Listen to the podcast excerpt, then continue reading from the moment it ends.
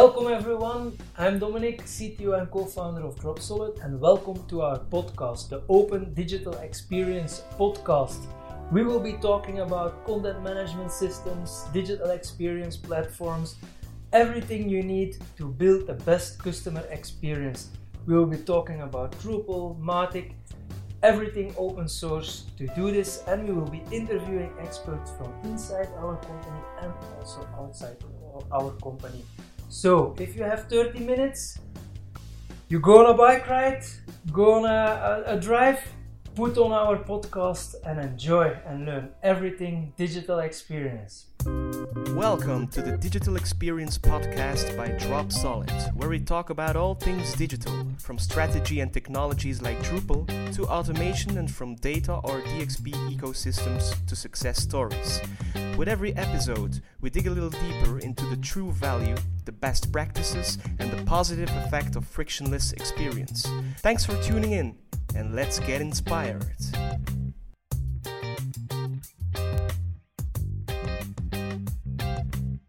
Hello everyone, welcome to Dropsolid podcast. Today I have Dieter Blomme, one of our technical coaches here at Dropsolid.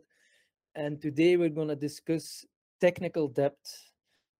So, Dieter, please enlighten us. What is technical debt?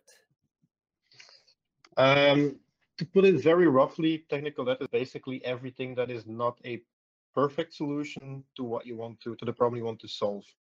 Um, whenever you can solve a problem for a client, you can choose to use contrib modules in Drupal, you can use Drupal core, you can create custom code. In a lot of cases, what the client will need um, will be solvable with contrib modules, but you won't be giving them the perfect solution that they want for it. There will need to be, you will need to make some concessions. When you create custom code as well, sometimes creating the perfect solution in custom code with all the abstraction layers that you can do, with creating decorators, creating uh, separate services that are very, very specifically aligned uh, of, or delineated can take a lot more time than, for example, let's say one big service that overrides another service. Um, in those cases, you're creating an imperfect solution uh, to a problem, but one that will work and will be okay for the client, will work well. Because of course, you don't want to give the client something bad either. Um, and it's a, a man, it's a matter of balancing budget, uh, the time you have available and you want to invest in this versus what the clients will actually need in the end. Whenever you have imperfect solutions, you're basically creating technical debt. Creating something without technical debt is possible, but you will need quite a lot of money to do that, a huge amount, and so that's impossible. So every project will have some form of technical debt. Second thing is as well, solutions change or the best solution will change depending on how the framework and language that you use evolves. So sometimes technical debt is introduced by itself. For example, in the beginning of Drupal 8, there was no real decent media solution. Drupal core offered that. Any project that started before that and didn't use uh, did use file entity, for example, or another solution for managing your images and documents is not using media, and that is also a form of technical debt because you're not using the best tools available anymore because new ones were introduced that are better. I hope that explains it. That explains it. So it seems to me that technical debt is kind of a natural phenomenon that creeps into into your projects, into your code bases. Um, also, I suppose perfection does not exist. So how do you keep a balance between making the code too perfect up to a point where it no longer delivers an extra return on an investment for the customer versus keeping it clean enough to uh, to safeguard security and main, maintainability kind of like your house okay? You don't clean your house every day for four hours uh, unless you are uh, obsessed with uh, with cleaning. But uh, normally that doesn't bring any uh, added value to your life to do that every day. You're to sweep maybe every day for uh, 15 minutes and, and and and do some some cleaning up and once a week. How does that compare to to cleaning up the code bases and and to keep it under control? Um, well, you have a little couple of little tricks that you can use to keep track of things uh, to start with. Um, if you know you have a lot of chores around the house, for example, and you need to, I don't know, fix a, a, a bathroom sink because the, the, the faucet is not working well, it's leaking, you can create a list of things that you need to do. Similarly, what we try to keep track of in the projects is uh, what is technical debt when we notice it, or even when we um, consciously introduce it because we make a balance between okay the client has this much budget we can deliver this and this will create a great return on investment and later on we can come back and clean this up if that promise was fulfilled and we inform the client. So you keep track of the list of things that you need to do a chore list sort of say of things that that need to be fixed. And then you um, you make sure that that chore list does not become too big. Now there's no hard parameters like okay the maximum time that you've uh, you have for technical debt fixing should be this much compared to the total investment in the project or something. There's no hard lines. A lot of this is experience in uh, managing technical projects and kind of feeling in a way when things are not going to be okay when things are going to introduce problems if you don't fix the technical debt or refactor code um, to to make it a bit better and more robust. Um, I think that's also one of the things that will um, differentiate senior developers from medium or junior developers. A senior developer will have some sort of like gut feeling on, okay, this is not okay. We do need to fix these and these items because this will give us problems in the long run when maintaining the project or when we introduce new features. Um, the main thing is that chore list, I think. You, you can clean your house every day for four hours. That is one way of doing it you could also just say, okay, I need to have these things clean. I need to have these things fixed around the house. And you create your list and then you distribute the tasks with your team, which is going to be your family. Okay, your wife, your kids can do these and these things. And then you make sure what your limit is for how clean your house wants to be. And because that's very dependent on the family, on the house that you live in. In this case, going to be very dependent on the project and the client and how much they invest in their project as well um, and you basically clean it. If you want your house to be as clean as possible every day, then you're going to invest more time. And if you say, okay, if it's tidy and there's nothing lying in the way that I'm going to trip over, that's enough. It's a completely different way of handling things. Yes, that's, that's very clear. Maybe we're going off on a on a on a tangent here, but I liked you mentioning uh, the difference between uh, the senior developers and the more junior and medium developers on uh, how to manage technical debt. Uh, I'm pretty sure a lot of junior and media developers will uh, will, will watch this. Um, can you explain to them how can you get better at managing technical debt? The main thing I think is is experience. Try to make sure that you, uh, when you're working on a project, also take a look at the full picture, like what is being developed, which solutions are being taken, which alternative to each solutions are they, why are the solutions being chosen, and make sure that you understand why the choices are being made. Because choices can be made for uh, a multitude of reasons. It can be budget that influences it heavily. If a client really needs something, but they don't have a budget to do the perfect solution, then you find a middle ground somewhere, something that is maintainable and will work for their case and give them a large return on investment. Sometimes it is very technical the reasons. If you are fixing technical debt and need to refactor code then the reasons will be very technical. Okay why are these classes or this design pattern chosen?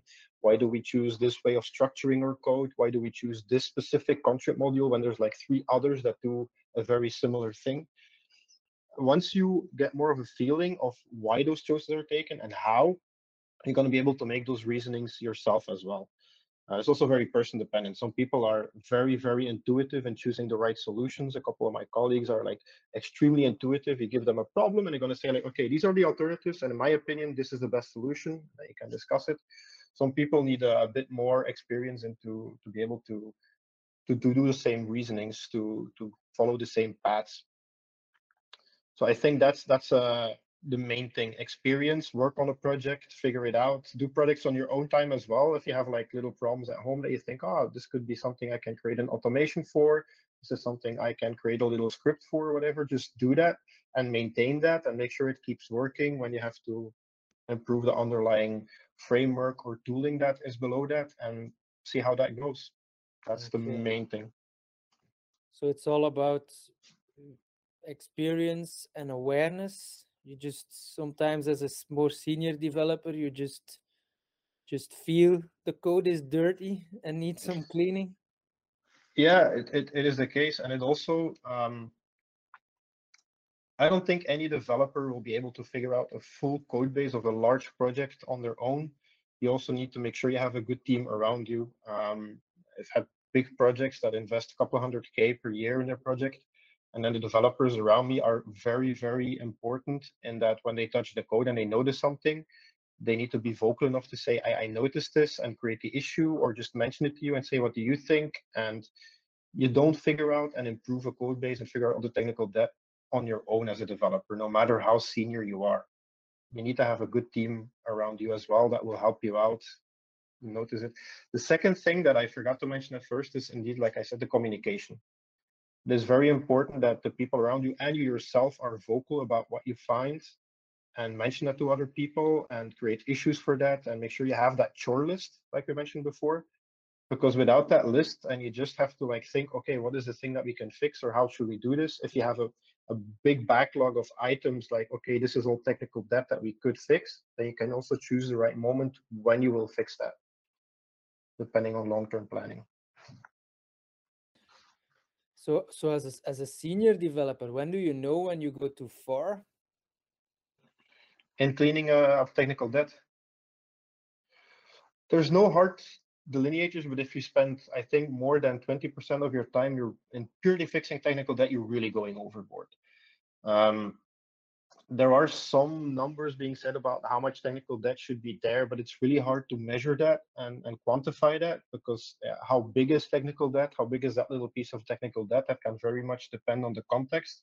If, like I said, you have again the case with the Drupal site started before media was introduced, yeah, if the site works well and they don't need to be able to reuse images, then you're going to be fine. But at some point, maybe the client wants to say, I want to reuse images across various places in the site. And then it becomes potentially a bigger problem because then you want that media library. If they suddenly want to uh, introduce external videos, if they want to introduce new types like a, a DAM, an external media source, digital asset management system, then um, yeah, then the problem becomes a lot bigger. So that the size of your technical debt varies depending on your context. So quantifying that, I would say it's about the amount of time that you spend in it. And um, the second thing is the amount of time that you spend on regular issues being hindered by technical debt. If you have to find workarounds and say like, okay, if only we had done it like this, then this would be so much easier. Yeah, then if your your overhead rises too much, then your, your technical debt is too big, and you really need to start tackling that ASAP as well. But it's hard to to name hard numbers because it's not really possible to quantify it that much and to put it in numbers uh, that easily. I would say maximum, absolute maximum is 20% in managing technical debt. Also considering technical debt is independent from purely maintenance. Upgrading Drupal core or content modules in our case, for example, or PHP versions is not necessarily technical debt. That is purely maintenance of the project, at least in my head. All right, that's clear. I think also 20% is uh, already a, a, a lot. Mm. Um, you mentioned Drupal, so let's talk Drupal a little bit. Uh, how's uh, the technical debt of the Drupal project? Um, a lot better in Drupal 8, 9, 10 like let's call it new Drupal compared to old Drupal because now every um, couple of years, what basically happens is all deprecated code is removed with uh, major updates. And that helps a lot in removing technical debt because you no longer have to keep all the programming APIs in there just because somebody might be using them. Every so often, all the code that is considered deprecated, which is in fact a sort of technical debt, is removed. And it encourages people to also update well not encourages you're obligated to update your code because you need to use the new programming apis which sometimes are using um, new programming paradigms that were not there in drupal before. So drupal 7 was fully function based with a sort of workaround for namespacing using um, the, the first part of the function names as um, as a namespace for your module, for example. Now you have actual object-oriented code, but not everything works like that yet. Um, blocks, for example, were very early on switched to a plugin-based system um, with automatic discovery. If you put it in the correct namespace and you name your file correctly and extend the correct class and so on. Um, a lot of things are still using the hook-based system, which is the function naming convention that was there, but gradually that is that is being switched as well, slowly but surely.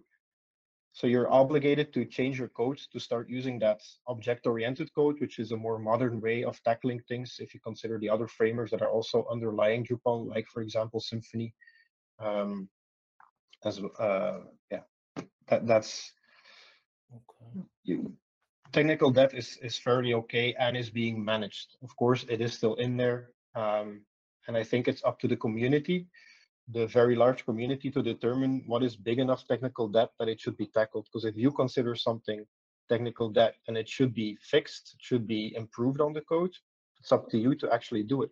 You create an, an patch, an issue and a patch, you contribute to Drupal core contrib module and you get it fixed. That's just the way things work. Okay, so it's kind of uh, the chore list you were talking about, and then yeah. And then there's a, a periodic system in Drupal. The way it releases goes to the next major versions versions where all the code, the deprecate code, is being stripped out. So there's there's actually a, a, a good, like the the big uh, spring cleanup uh, is built yeah. into the, the, the Drupal project, right?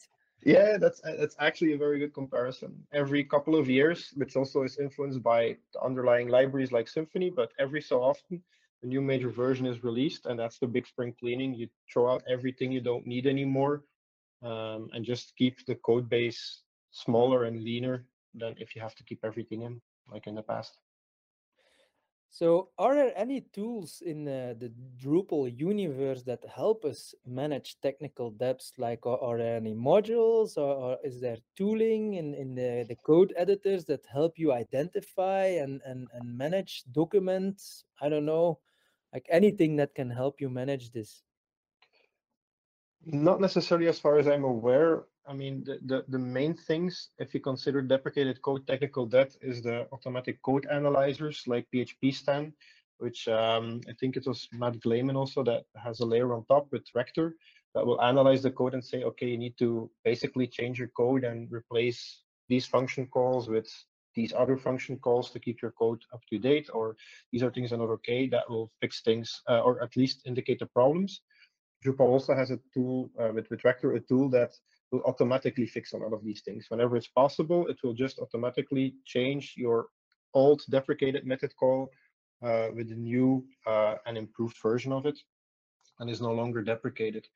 But that's purely about that deprecated code. When it comes to actual technical debt, that is not something that is that easily measurable with automatic tools. So as far as I'm aware, no, there's no technical debt management tools that will say, okay, this is bad and you should improve on this, and this is bad, uh, you should improve on this. I don't think that really is possible to make. There are other tools for scanning code bases that will um, indicate potential technical debt or potential bad code. Like in PHP, I have mess detector, for example, that will say, okay, I have a method here that's 200 lines long. That's way too long. So you should refactor this and split this up. You have um, static methods, you have else expressions. Like there's a whole bunch of scans that are activated by default that will indicate potential bad code. You have also another tool called copy paste detector that will say, okay, I have these two sections that are extremely similar. They're probably like copy pasted. Maybe you want to abstract this away somewhere in a helper method with some arguments and not have this duplicate code that you will need to change twice if something changes.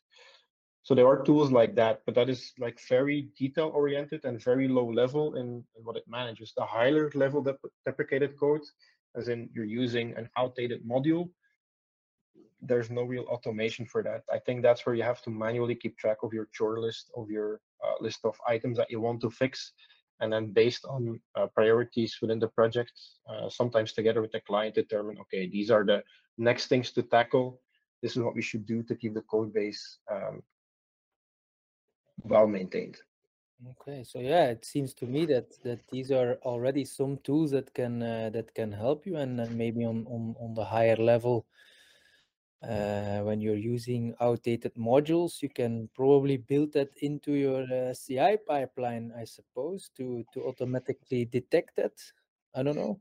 You you can, but again, it depends on the context. If something is an actual problem, um, so you could build it into your pipeline and say, okay, these are potential uh, problems in your code base, but how much priority I should give. Is it an error? Is it a warning level, for example? Really depends on your context. So that is kind of harder to determine.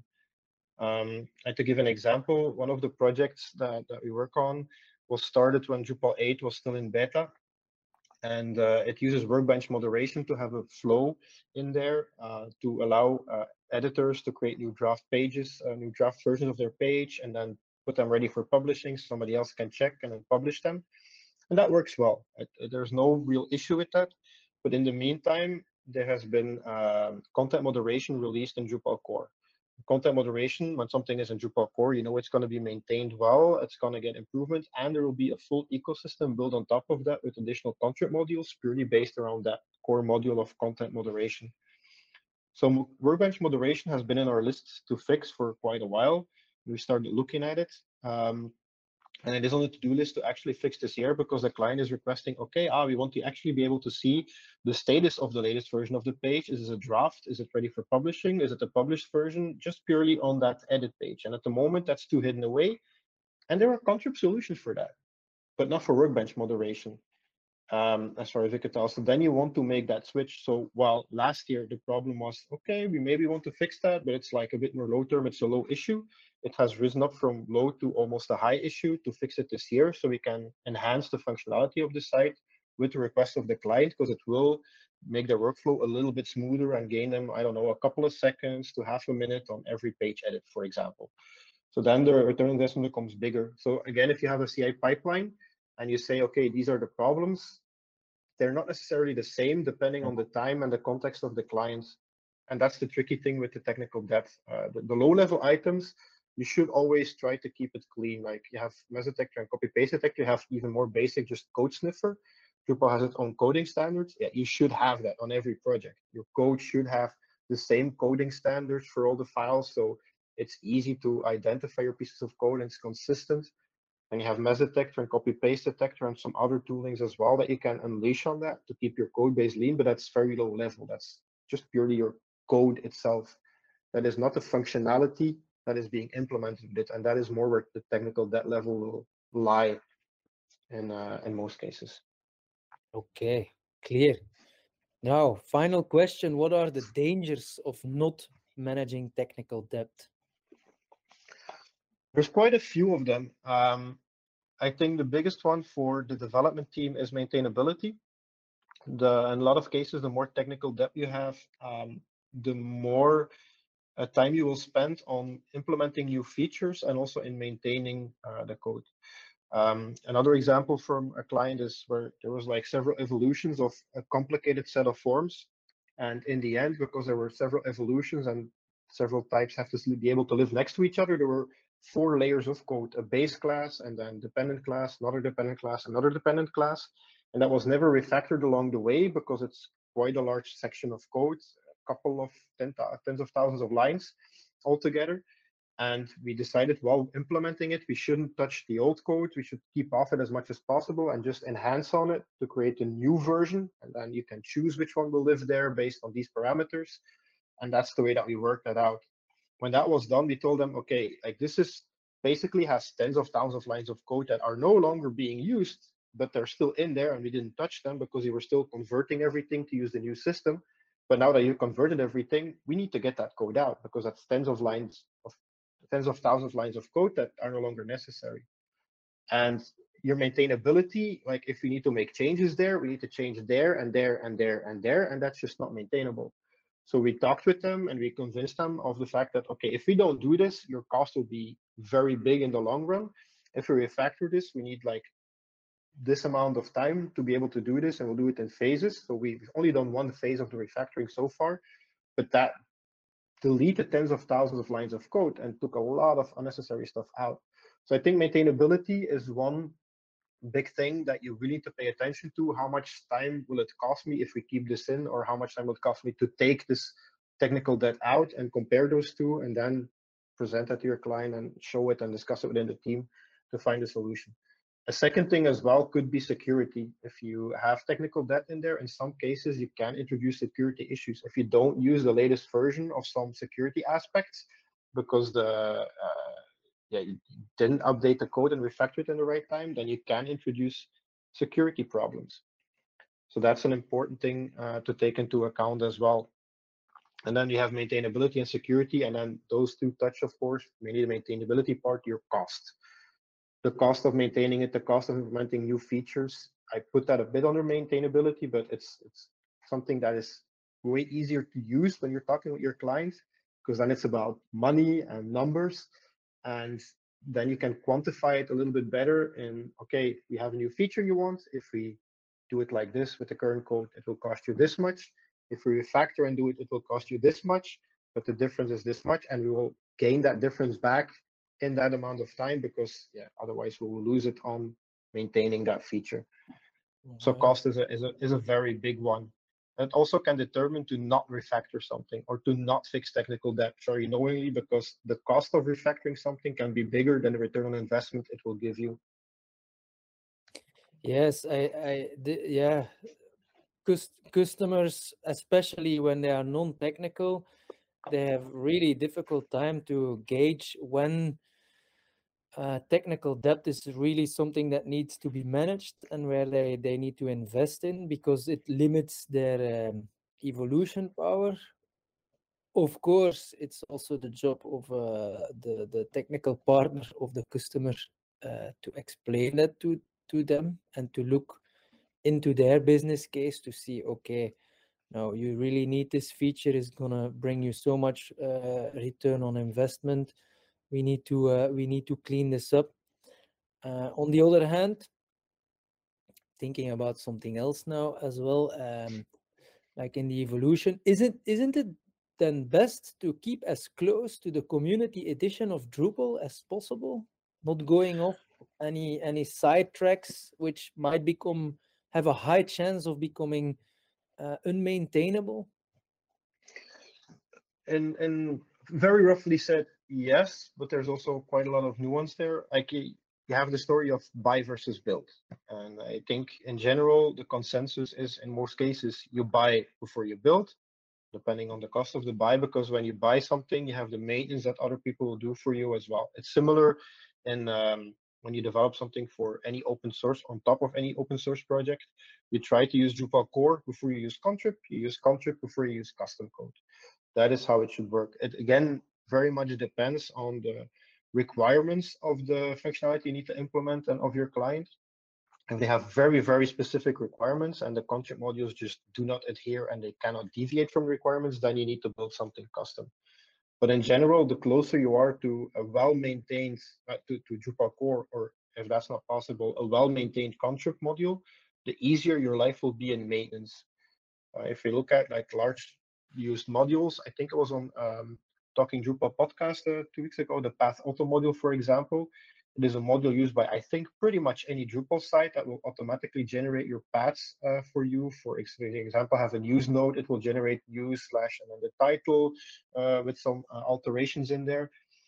That is a well-maintained um, module that offers a lot of options. If you have, which I cannot even imagine, but if you have a very special case where that module does not adhere to, it's worthwhile to check like, okay, can we change the requirements a bit? Because that module is very well maintained. I don't have never noticed anything breaking when using that module and updates and so on. And there's a lot of modules like that in the community. If you use those, your life will be just a lot easier when you work with things, when you when you work on a Drupal site. Also for maintenance, custom code that needs uh, to fix deprecated code is work for you, for that specific client. Work for a Contrib module is something that other people will fix for some modules and you for some other modules, and you help each other with the community out, reducing the investment time you need to do to keep code up to date. So yeah yeah yeah i i, I also hear that uh, that's the, the the the for example the sales pitch of of many modern SaaS based CMSs is like look customer technical debt no problem. We manage all the technical debt for all our customers uh, in one go. You will never be bothered with technical debt. You just pay our subscription. In Drupal that's not the case. Uh, you have you need a managed service to uh, to keep your Drupal up to date security to maintain the, the technical debt. Um, how how how how how do you defend Drupal against uh, against this this this sales pitch? Um, well, in some cases, a SaaS solution is the best solution for some clients. If you're, um, let's say, the local bakery and you decide to inform people of your opening hours and maybe what you offer, then I think something like, I don't know, Squarespace, Wix, whatever, will work well because you just need to be able to put some standard information on the site. When you become bigger, you need more customization in how things work. Um, and that's when you notice the limitation in the functionality that SaaS-based solutions will often have you cannot customize them. Um, if you need an integration with an external system, I, let's take, for example, you have uh, a system that um, is used to keep track of all the job postings and the candidates and stuff like that. And you want to be able to post those job sightings, job uh, postings on your own site. If you use a SaaS-based solution, it's basically copying over work, uh, copying over content, and then creating manual links to the correct things every time a new job is posted. But if you have a company of a couple of thousands of people, yeah, that is a lot of manual work. If you make the investment of integrating, for example, like Drupal is, is very customizable. It's very good with integrating with external tools. You uh, create a module that will check the API of that system and will uh, import all the different jobs and create nodes automatically and will publish them on the site. And then if there's a form that you associate, automatically sends through the job applications to that external system as well. Yeah, then you could save your HR department so much time in having to manually type over content. And that's when you're in, in situations like that, that's when you notice that those SaaS systems will not work well enough anymore. Like if you look similarly for even open source for um, commerce solutions, if you need a very small web shop because I don't know, you're you're making your own candles, scented candles, and you want to sell them, then I think something like WordPress with WooCommerce, for example, could be a good solution because you just need to be able to offer some products and then maybe you want people to have to be able to pay online with Mollie and then that will work. But if you need a more complex shop and you need people to subscribe to events and uh, you need to uh, open up content based on the subscriptions or you need people to create a subscription on your site then those simple solutions SaaS based or even some open source will no longer be enough. And that's when the power of Drupal, with the possibility to integrate so well with other systems and everything that it has, like config management and uh, basically the support for deploy flows and so on in there, um, will help you out a lot more. So I think it's about how big does your project become in the long run? Where do you want to grow towards? And what do you want your project to be able to do in the long run? Like do you want to do integrations? Do you want to do a very big content site? Do you want a decoupled application type experience and stuff like that? Think if you look at all those different scenarios, and there's a lot more, um, but this is not about what all Drupal can do. But if you want a lot of those things, then you need something like Drupal. Then you need a, a, um, a CMS that you can customize. And I also, again, that's where Drupal shines because, okay, you need to do the maintainability, you need to maintenance yourself, but it is a white box you can see inside, you can fix issues, you can do that yourself. You can do that by a development team in house. You can uh, hire a dedicated partner that will do that for you.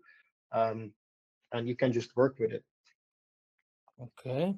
Okay. So you're talking about a more uh, CMS's uh, website builders uh, on the low end of the market. What what about? Let me play the sales guys of the sales guy of the competition for uh, for a second. What about the more uh, smaller and mid-sized enterprise uh, CMSs like the uh, Storyblok or um, Kentico, uh, Kontent.ai, it's called right now, where they deliver uh, an out-of-the-box uh, headless experience, which you can customize with a lot of integrations out out of the box. how does with no management of any technical debt because it's all in the subscription? How how does how does Drupal still compare to uh, to these ones? How how do you rationalize still taking them the managing technical debt um, hit you take from having Drupal and a lot of custom code against uh, those systems? I think one big question to ask is how can you move away from your current vendor if you take one of those systems and what are your options? if you look at what Drupal can do, you can hire a developer yourself and have him manage the full system because it's fully open source. You want to change anything in the system, you can fully do that because it's open source. You can see what happens and why it happens and change the behavior of the site itself. If you look at eh, pretty much a lot of other competitions, a lot of other systems, they will offer sometimes, not always, sometimes a better experience out of the box, but there is limitations to what you can change because you you're you have a very small window in which you can change things. There's other competitions as well, like I think Sitecore. I'm not sure how big they are at the moment, but they're also an enterprise grade CMS, but it's a black box. If something is a bug and it goes wrong, you need to report it to the central uh, team that will manage that and hope that they will fix it in a time frame that works for you. But with Drupal, you don't need to wait. There's a community. You can do it yourself. You can create a patch, or somebody else will have done it. You can patch the system, and the bug is fixed. So I think that's that's one of the major selling points: the open source character and the very big community that Drupal has, allowing you to basically fix or change anything that you want.